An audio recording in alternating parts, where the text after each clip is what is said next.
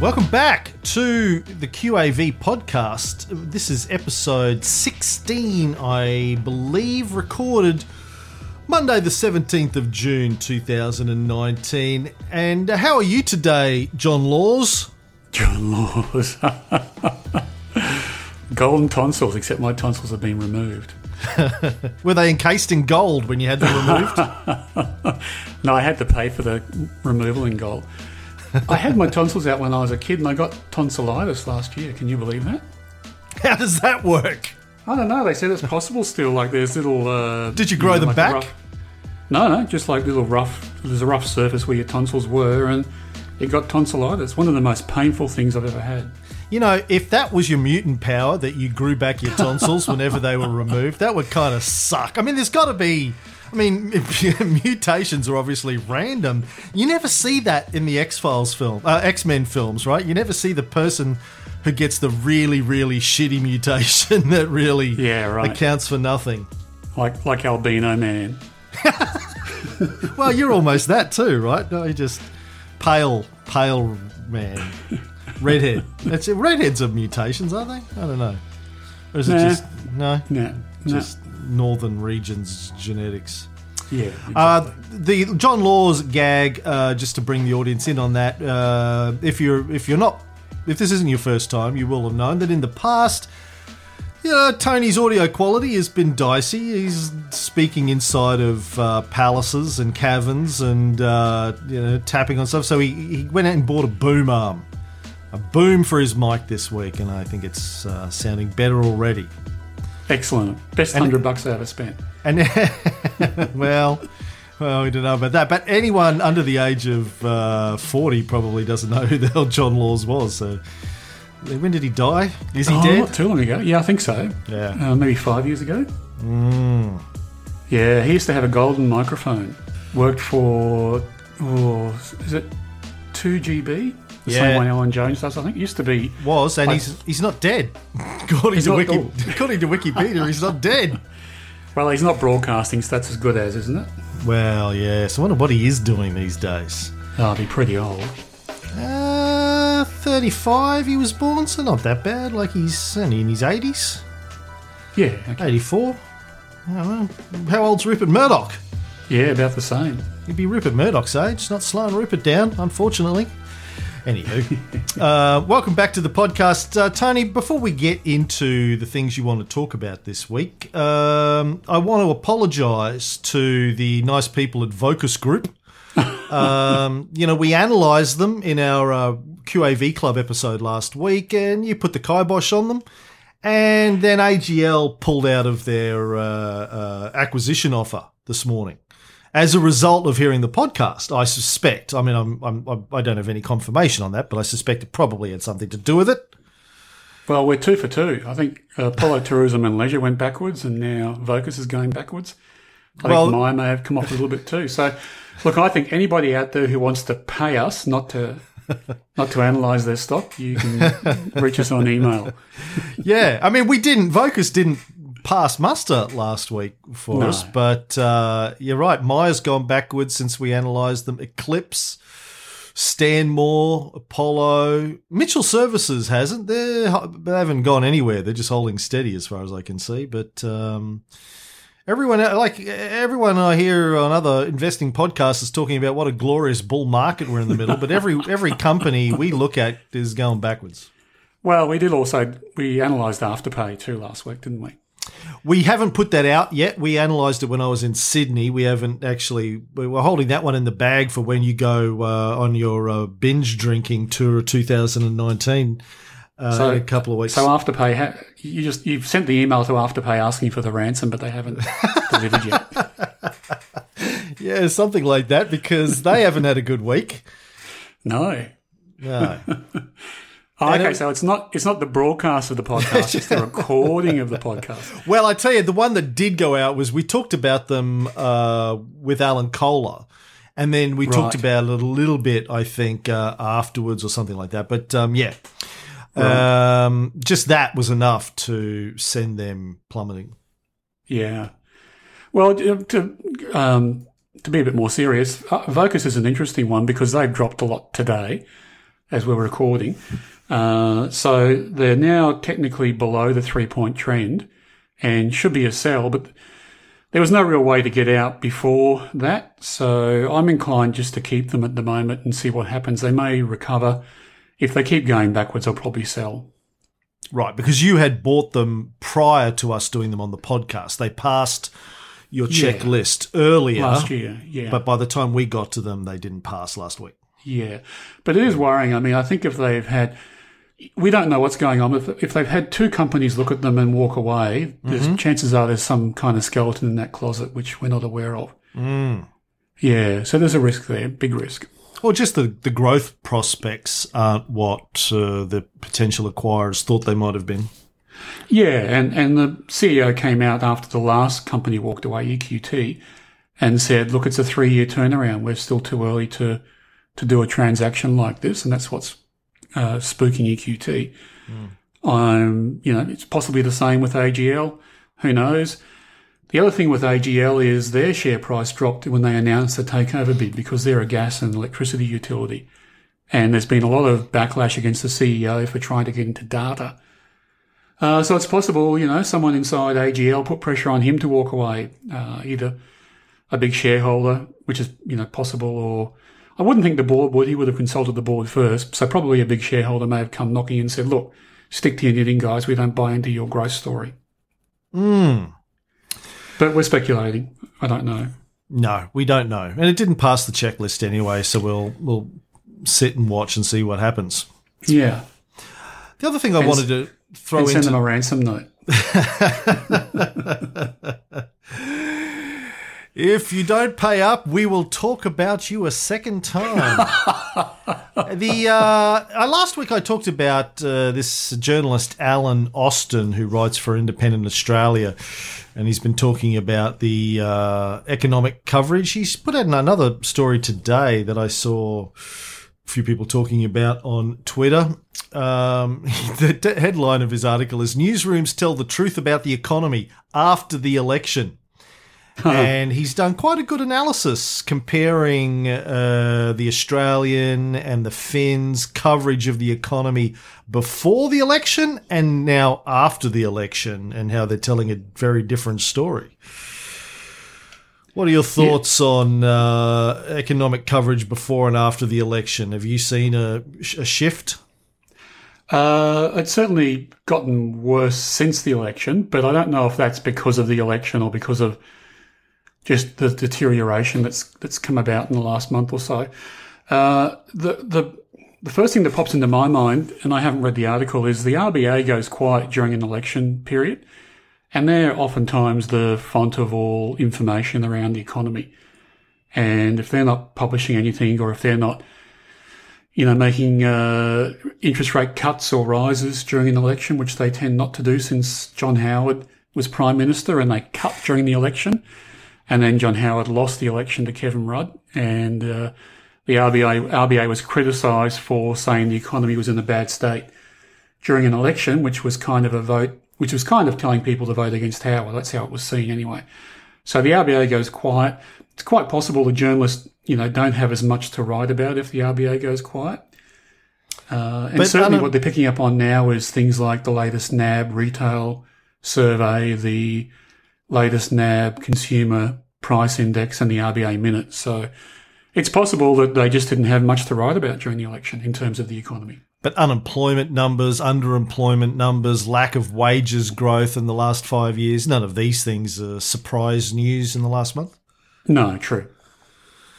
So the writing was on the wall. They just decided not to cover it. Uh, so let's talk about NAB's retail recession. That was another headline I saw in the last uh, week or so. Um, we've talked a little bit about retail on this show over the last couple of months with your old boss Joe and uh, with Alan Kohler. So does that mean that retail is the retail numbers are bad all over, or is it just your your big uh, store retailers that are struggling because of some of the things we've talked about, the online and the Aldi's and those sorts of the the Costco's coming into the market? Did you get a sense for whether it's retail overall that's slowing down, or just those traditional retail outlets that are struggling? Yeah, my sense is it's discretionary spending. So, as part of you know the same thing we talked about with Apollo Tourism and Leisure, it's it's part of this whole. I'm going to keep my hands in my pockets at the moment and see what happens. I'm not going to buy a new car. I'm not going to sell my house. I don't feel as rich anymore because my house price has come off, etc., uh, etc. Et so I think you know one of the first places that people discretionary spend is retail, and that's what I think is hitting retail at the moment. And I'm seeing around the place, just, just myself in the last probably few weeks, maybe a month, a few more for lease signs coming up on the strip shops. So, uh, that's oftentimes a, a, bad sign for retail and even a bad sign for the economy. If you take a strip of shops like we have down here in Victoria Street, you know, in Melbourne, maybe Glenferrie Road or, uh, I don't know what the equivalent is in Brisbane, uh, your local, you know, uh, local set of shops that's not part of a mall walk down the street and count how many for lease signs there are. And if you're getting up towards half a dozen in the street, that's a bad sign. I mean, generally you expect to see one or two. Uh, I'm starting to see five or six in the street near us now, and that's usually a sign that, that people just won't chance renewing a lease or taking out a lease and they're doing it tough. Mm-hmm. All right. Now, uh, let's get on to our other agenda for this week. You you had an idea for something to talk about? Yeah, a couple of ideas that the first one was I had a question during the week, and and uh, I'm not going to give personal advice, but I'll turn the question into a generic one. Someone asked me, I'm taking back control of my finances, listening to your podcast, and I, I do own a few stocks, predominantly bank stocks. What what do I do? Do I sell them now and then try and find something uh, that meets your checklist and buy it, or hang on for a bit? Yeah, what should I do? So Good question. Um, most people would be in the same boat, I would think, if they have shares already set up and they're going to do some uh, analysis and investment for themselves.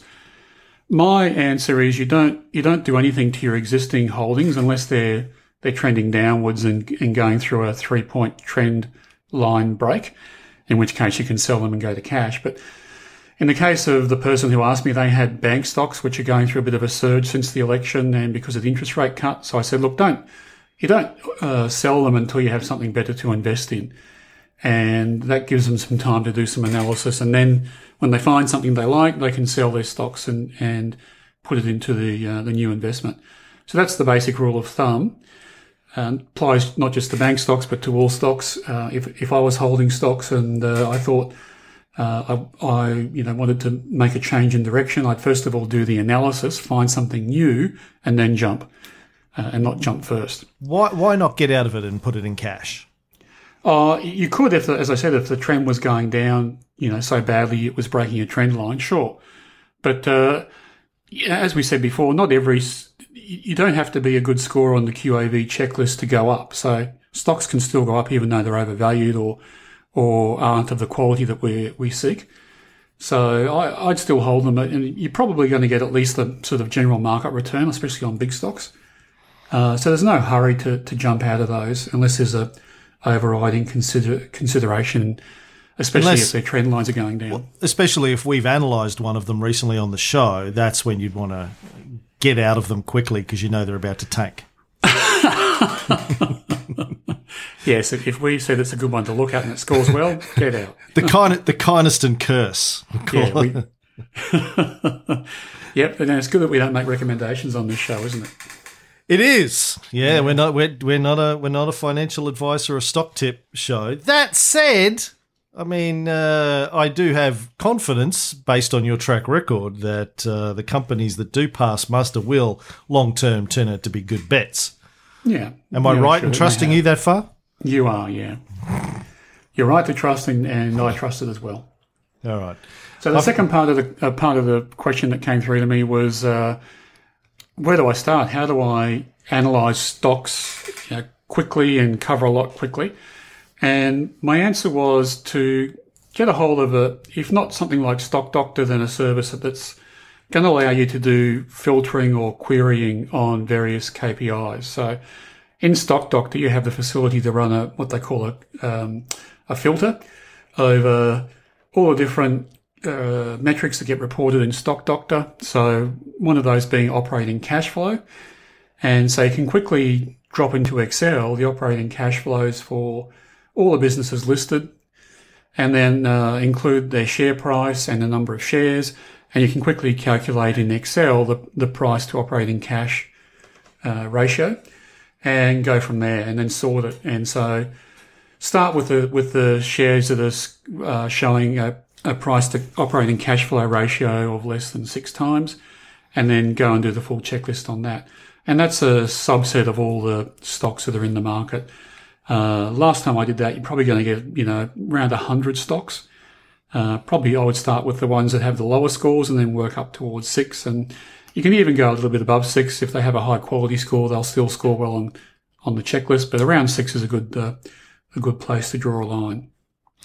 So I've said this um, on some of our recent podcasts. Like, if people are trying to figure out how to do this QAV stuff, uh, seriously, they shouldn't just be doing one stock a week like we're doing. They should be learning from that one stock a week the the the thinking process the thought process you go, that you go through but then trying to get through as many as quickly as possible to find the good ones because at the rate we're going we're going to get through like 365 in the course of a year and probably find one or two good ones so that's that's not really any basis to build a quick portfolio around. No, and look, I, I, think what we should probably say as well is let's just eliminate all the high high growth internet stocks from our analysis going forward. They're just a waste of time in terms of uh, analysing them. They're always going to score poorly on the QAV podcast uh, checklist, so that'll narrow things down a little bit for us and make it a bit quicker. But everyone on Twitter's talking about them, Tony. Yeah. I, every time I, I, look, every time I'm on Twitter, people are like, "Oh, it's going great." I even saw one this morning. I can't remember which one it was now. Oh, some New Zealand-based uh, competitor. Oh, PushPay. Here we go. Right. Yeah. Strawman Invest on Twitter says, "Fast-growing, profitable, and with no debt, Kiwi tech company PushPay looks to be doing everything right, and yet compared to the other ASX listed tech companies, shares trade at a relatively undemanding multiple." And I was like, oh, we should look at it. And then I thought, Tony's going to go, nah. yeah. no. Yeah, no. That's no. right. Undermanning multiple. Undermanning that, multiple. Can we sue him for libel? Undermanning multiple, please.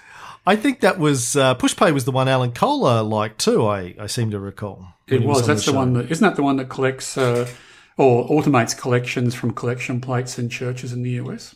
Yeah, I think that was. Yeah. I think that was the one. Yeah, mm. and look, it could be the next Amazon. Who knows? Mm. But, you know, people said that about GetSwift and that's now, you know, back to a few cents, whatever the share price is, back a heck of a lot from when it, it floated. So for everyone that goes up, there's one that comes down. And if you're somebody who wants to ride the dragon, you can jump in and, you know, uh, put your heart in your mouth and try and get out at the right time. But that's not your style. No, absolutely not. And good luck to the people who can do it and can stomach it. Um, as I've said before in this podcast, it really feels like about 1998 to me. Uh, value stocks are doing it tough. Uh, internet stocks are flying. And I tried to do some research on finding out a way of valuing these stocks after, both after the chat with Alan Kohler and, and discussions we've had where I scratched my head and said I can't work out how to value them. And it seems that key to the valuations for most of the people who are pushing these stocks is something called an addressable market. So it's it's how big is the market that you can address by this product, and that to me sounds exactly like eyeballs did back in 1999. You know, here's a number of people who are going to look at your site. Maybe it is the right metric, but for me, it's just like saying, well, how big is the market? You know, what's the you know Australian market economy is worth three trillion dollars. So what? it's 1998 all over again. Savage Gardens at the top of the pops. The t- Titanic is unbeatable in the box office, number one all over again. I'm work. I just got a. Jo- I just got a job at Microsoft. I'm feeling pretty good about myself. I'm happy. Life's looking good. I'm only on the tail end of my first marriage. Uh, yeah, I just I just uh, started working at uh, Coles Myer and then went on to run Myer Direct and, and go through the mm. the other side of this great boom when mm. crashes. Yeah. Okay, so uh, I don't know how we got into that. No PushPay. push. We're not going to look at PushPay. No. Okay. No. Hmm. But one thing we talked about, uh, at least we emailed about, was I do have a watch list of stocks, so I thought I thought we might start walking through those. And these are the um, ones that are scoring under six. The last time you looked at them. Under six on price to operating cash flow, but under one on Oh, the okay. combined score. Yeah. You've you've done a full checklist on them in yeah, the past. that's right. Yeah. Okay, and so if they passed, why didn't you buy them? I have. So some of these I bought. Oh. Uh, some of these are still in a three point trend decline, so they're on the watch list just to wait and see. Right. Uh, and uh, yeah, some of them I bought in the past, and they're, they're now above the QAV score cutoff. So moving forwards, every stock we look at should be relatively healthy. It, it should be, uh, you know, uh, worth worth paying attention to. We're going to try and avoid the dogs. Yeah, that's right. Well, yeah, overall we're trying to avoid the dogs. We will. There will be still dogs on our list, but um, Yeah. as Buffett says, if you get six out of ten right, happy days. Really, that's his uh, metric. Yeah, yeah. Okay. Most fund managers say the same thing. Oh, well, you don't look so bad then, according to. if that's Buffett's metric, six out of ten, right? Sixty percent. Jesus. Yep. Okay. You're not Wow. going to get all your calls right. You just need to try and get above average. Right. Yes, and just, just a few words on the watch list, uh, for- if people aren't familiar with that term. And what I mean by that is, I think I've said before, every every year, twice a year, uh, when new figures come out, I'll furiously you know run my filters and downloads and set up alerts so that when new figures come in, uh, particularly for for companies I've either owned in the past or have been on a watch list, I'll get an email saying the figures are now available. I'll jump in and analyze them. And if they score well, they'll go on to uh, a spreadsheet I have, which is a watch list that the spreadsheet probably has about 200 stocks in it. Now, not all of them are meeting our criteria, but they're ones I've owned in the past or during the year have uh, looked into and thought, well, they might, they're, they're close to the watch list, so I might just look at their next set of figures. So I'll have a couple of hundred on the list. They'll get narrowed down to the sort of 50, maybe to 100 that are worth buying. And uh, what I'll do then is create a sub sub list on that watch list, and I'll allocate how much I want to buy of each of those. And it becomes a little bit tricky because some companies will report in the first week of the month, some companies will report in the last week of the month. So you've got to uh, be a bit flexible about you know when you buy and how you buy. But basically, what I do is my my allocation or the amount I want to buy, um, I take the daily average transaction value, which we've spoken about before, and I'll multiply it by the QAV score. And if a, a QAV score is a good score, it's it's 0.1. So I'm generally taking 10% or so of the daily traded amount. So that for me rules out a lot of the smaller companies um, because I'm I'm uh, I'm looking to buy you know enough to move the needle in my portfolio, but it leaves the bigger ones, and it's not buying up all of the transactions in one day, which you know can get difficult to to do and to move stocks when they sell because you, you're holding a, a large amount to um, to try and move when the market just doesn't have the appetite for it. So that's what I'm doing. What I'll do is I'll then say I've, then got this much in my portfolio, and I'll ratio all of those individual transactions over the total portfolio. So if I said I wanted to buy a million dollars worth of BHP, um, and the overall portfolio, just for example, is $10 million, and I've got another 30 or 40 stocks to buy, the BHP will come down in value according to its proportion of the overall $10 million, if that makes sense. So I'm creating a watch list, I'm creating a buy list, I'm setting how much I want to buy per stock and then how much I want to buy overall, and I'm ratioing those, ratioing those per stocks amounts down to uh, fit into $10 million uh, and still have the same ratio between the stocks. And then I start to buy, and, and generally it, it, it means I, I won't be buying everything on one day. And that's another important factor. Uh, it's a process called dollar cost averaging. And I guess going back to that question that was asked to me before about, you know, do I sell everything and buy the first stock that comes along that analyzes well on the checklist? I say no. I'd say you want to do it over a period of time. And just like if you were um, not doing QAV analysis, but were buying an index fund, don't buy everything on one day. Uh, I think Steve Sammartino talked about that too. Put put five thousand dollars in this month and five thousand dollars in next month, etc. And uh, and just hedge your risk, so to speak. So you, if it goes down a little bit, you're buying more. If it goes up, you're buying less.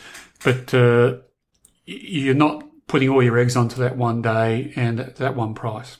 Um, let me ask you about that because you've, you've talked about this before and I haven't really understood it. So, if you're going to buy 10 stocks uh, in a particular day, how long does that take? Aren't you buying them online? Isn't that like a 10 minute exercise? Point, click, buy, next? Yeah, but um, okay, so say it's uh, company reporting season, it's the month of August, and you've analysed 10 stocks that you like. Say it's the first week in the company reporting season, you might find that in the next week there's another 10 stocks you've liked, but you've shot your wad in the first week. So I would I would advocate not buying those not buying your full allocation on those 10 stocks in the first week. Right. You know, knowing that there's going to be more in the second week and the third week and the fourth week. So you might buy a quarter of that those 10 stocks in the first week. Right. And you've got to work out how much to buy of those 10 stocks. So you've got to work out, you know, what, what ratio between those 10 stocks and then what ratio of your overall portfolio you want to put into each one. Right. Uh, I get it. Yeah. Yeah. So, so oftentimes at the end of the, end of the company reporting season, I'm still buying because I've just been, I haven't sort of gone in hard during the month. I've just been, um, averaging my buy prices and ratio across all the stocks I like. Okay, well, you know, let's let's go find some stocks that we can buy, Tony. Yeah, so let's talk about uh, R&D. Who is Rand Mining, Tony? So Rand Mining is a gold company stock. Uh, it's a it's mining in WA, which is a good sign, I think, because there is a difference between companies which mine in Australia and companies which mine overseas, and that difference is often described as sovereign risk.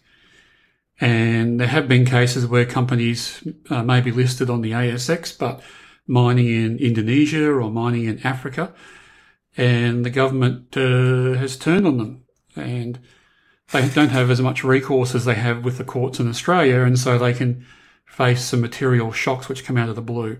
So typically, if a company's mining in Australia, it's a, it's probably a little bit less risky than someone who's mining overseas. So that's the first thing to note.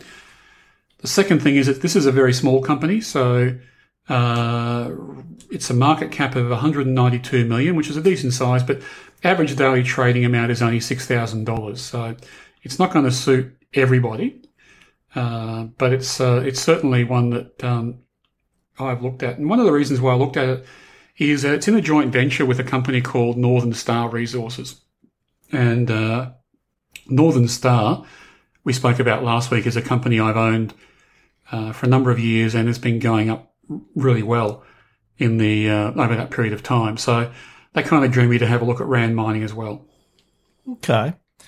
Well, do you want to um, get the, the the share code is RND? By the way, for people listening, and again, we are doing this on the seventeenth of June, two thousand and nineteen. So uh, adjust your clocks if you're doing this uh, later on. Uh, should we open up Stock Doctor and get into it, Tony? Yes, let's do that. Now, if this is your first time listening to one of our QAV Club podcasts, first of all, I hope you've gone back and listened to episodes one through four or five, where we sort of do the uh, beginner's guide to Tony's checklist and we explain it in a lot of detail. At this stage of the podcast, we're not really doing that. We're just running through it and assume that you have gone back and listened to those. And this is not your typical podcast where uh, you can sort of be doing four different things while it's on in the background. To get the most value out of this, it's basically, I think of it as Tony University. Kino U. You need to sit down with a pen and a pad or a spreadsheet and work through it with us so you learn how Tony rates different line items and values them, etc. If you want, you can just skip to the end of the podcast and see what the rating was and throw it into a spreadsheet somewhere, but uh, that's not really what this is about. Uh, this is uh, an opportunity to learn how Tony thinks, basically, and to do that, you really need to go through it. Uh, step by step and, and get familiar with how he values these different line items on the checklist. Let's get into it. Okay, net cash flow for Rand Mining. Net cash flow is uh, December 18 interim, 113.884 million. Mm-hmm. And shares on issue. I've got, according to the ASX, 60.15 million. What does Stock Doctor say? Yeah, 60.148.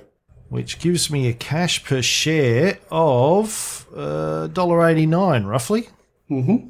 So quite low. Uh, the share price as of today, again, 17th of June, about $3.20, Yeah, that's right. which gives me a share price to cash per share ratio of about $1.69. Mm-hmm. Well, let's go and have a look at their graph and see what we can see with sentiment. Five year chart seems pretty good to me. Five years ago, they were at uh, 40 cents. They're currently, at, as I said, about 320. Seems to have been going fairly consistently up over that period of time. Few little peaks and troughs, but nothing major. Yeah, probably the biggest uh, major decline was back in about February, but they've powered on from there. So they would have been a buy around April onwards. Oh, there's a little one in February, yeah. Dropped from two dollars down to a dollar eighty. I I was looking back at like August sixteen, they dropped from a dollar eighty down to a dollar fourteen, but you're talking more recent declines. Yeah, that's right. Okay, so positive sentiment, yes. Yes. Give them a one. Yep. a two. Give them a two. Yep. All right. Dividend yield. What have you got? I've got Uh, nothing. no, nothing. That's right. No dividend. nothing. Nada. PE, uh, according to the ASX, two point zero nine. Okay, so PE, I get uh, I get two point eight. Two point eight. Yeah. Hmm, okay. More recent numbers, I guess, as we've found before. Do we want any uh, recent the, the PE history? Yeah, we do. Uh, so PE history going back to the last six is 8.65, 5.17, 10.89, 9.09, 7.35, and now 2.8. What have you got for net equity? Net equity, I have 96,171,000. Okay, and their net equity history? Yeah, so it's declining a little bit. So going back to December 15, it was 58.9 million, then 68.2, then 75.6, then 78.6, 88.8, and 100.3. But it's back to 96.1 this half. Well, I've got net equity per share of about a dollar sixty, hmm and that gives me a price to book of about a dollar Yeah, that sounds right. one. So we're over. What's their net income, net profit after tax, Net profit after tax is 68,636,000. and their earnings per share? I've got uh, one dollar forty-eight on the. Oh, really? I've got a dollar fourteen point one one. Right, I'll take your number. It's more recent. And do you have a future earnings per share? I don't know. Analysts? Okay, so that's a nothing. Well, uh, return on equity then I've got at about 0.71. Mm-hmm. Does that sound right to you? Yes, yeah, I've got uh, I got seventy one point three, and Stock Doctor has seventy four point one. Okay. I've got 71.4, close enough. Mhm. So my intrinsic value number one, their current earnings per share divided by our hurdle rate is 5.846. Mm-hmm. And the second one is nada because we don't have a future earnings per share. Yep. All right, is it a star stock, Tony? No, it's not. Okay, uh, share analysis is still down. Yeah, so I emailed it is. I emailed them and they said there's going to be a couple of weeks. So fairly fairly bland reply. Um, didn't seem to want to engage on what the problem was, but he said he'd be up in two weeks' time. Right. All right. So we'll we'll neutralize that. Is the share price beneath the stock doctor intrinsic value? Uh, we don't have a value and we don't have a consensus estimate. So zero or neutral? Uh, yeah, just null it out. No. We don't have one. We're going to null the next line, which is about share analysis intrinsic value. Is it below my intrinsic value if I use 19 and a half? Well, I got $5.80 for the share price is $3.20. So it's uh, yes, gets a one. Yep. Uh, we don't have a forecast intrinsic value, so we null that out. Mhm. Price to book is the share price less than 30% above the net equity per share. My NEPS was $1.60. Uh, no, it's not less than 30% above that. Correct. So it Yep. gets a zero. Does the share price have a positive trend? We said yes, gives it a 2. Mm-hmm. Is it the lowest PE in the last three years? Let me look at my PE ratio. Uh, yes, it is. Correct. Give it a 1. Yes. Oh, no. Oh, yes, I think so. One, two, one. I'm giving it a 1. Give it a one. All right. let, let me see what I've done before. Uh, Let me have a look at my spreadsheet and just compare. I don't think it'll matter. Give it a one, and I'll look it up and tell you. Right, give it a one. Growth of earnings per share as a percentage uh, divided by the PE. Well, we don't have a uh, forecast EPS, right? Correct. So we're just going to null that. Yes, thank you. Does the you're welcome? Does the company have a consistently increasing equity? I think you said no. Correct. Is the PE less than the yield where there's no yield? So do we null that?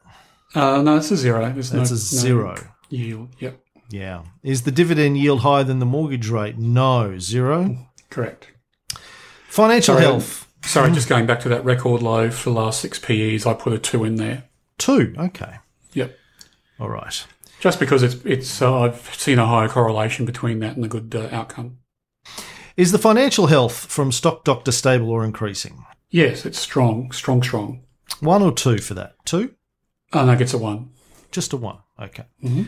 Forecast intrinsic value is nothing. Uh, why it's not a top 10 stock, I'm guessing. No, it's very small. Is the price per share divided by cash per share less to or equal than six? Let me go back. Price to share. Uh, it was 1.69. Yep. So that is a one. Uh, it's a two. That's a two. Yeah, I have that in my notes. Two. Is the CEO an owner founder? Yeah, there's a lot of stock being held by the by the board in this one. Two for that one, too. Yeah. Next one's about share analysis, so that's no good. And now we're going to total the score. And while you're doing that, just one of the reasons why there's not much tr- stock traded each day is because the owners hold so much. Ah, yeah. Well, my total score was 10. So we're going to divide that by 10. What is 10 divided by 10? I better put that in Excel.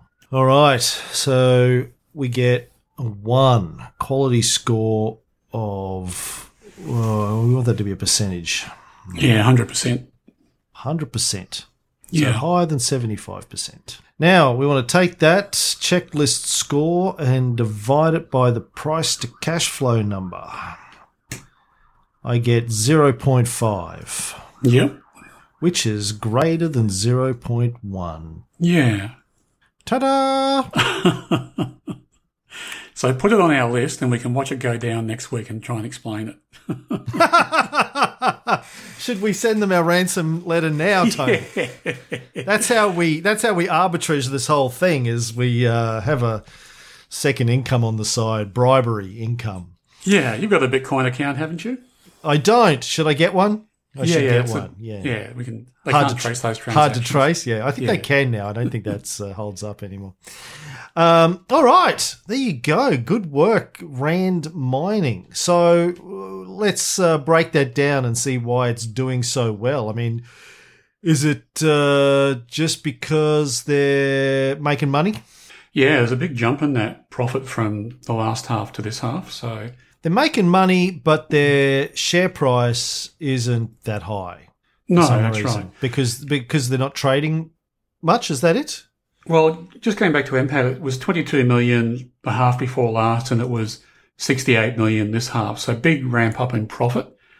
Uh, that's one of the reasons why yeah it scores so well.